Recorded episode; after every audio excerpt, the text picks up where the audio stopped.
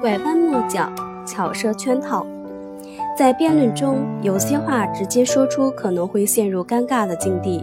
这时，你可以采取拐弯抹角的说法进行暗示，让对方明白你的意思。公元前六幺三年，楚庄王即位，当时的朝政由斗克和公子燮把持。楚庄王只是一个傀儡，他继位最初的三年时间里，日夜饮酒作乐，并下了一道命令：有来劝谏者处死。眼看朝廷政事混乱不堪，国势日益衰微，大臣成功甲冒死请求楚庄王接见。楚庄王一见成功甲，便大声责问道：“你难道不知我禁止劝谏的命令吗？”成功甲故作惊惶地答道：“大王之令，我岂会不知？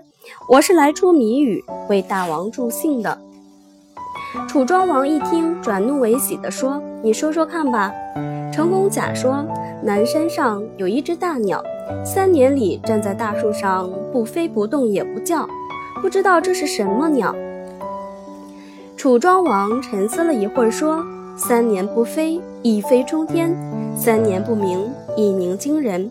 这是只不同凡俗的鸟。”楚庄王说：“你的意思我懂了，你下去吧。”从此之后，楚庄王一改往日颓废的作风，亲理朝政，提拔贤能，除奸度孽，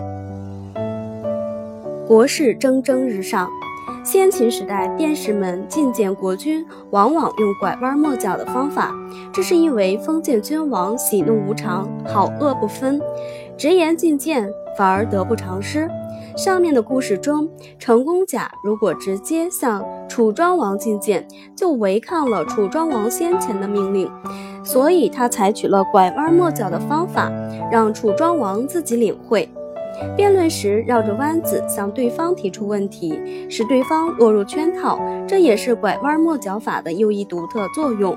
这种技巧首先着重于问，以似乎与论辩无关的问题，请问对方。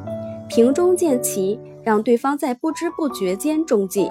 其次，着重于归纳，通过诱与问问出材料，然后以此材料归纳主题，阐明自己的观点，达到战胜对方的目的。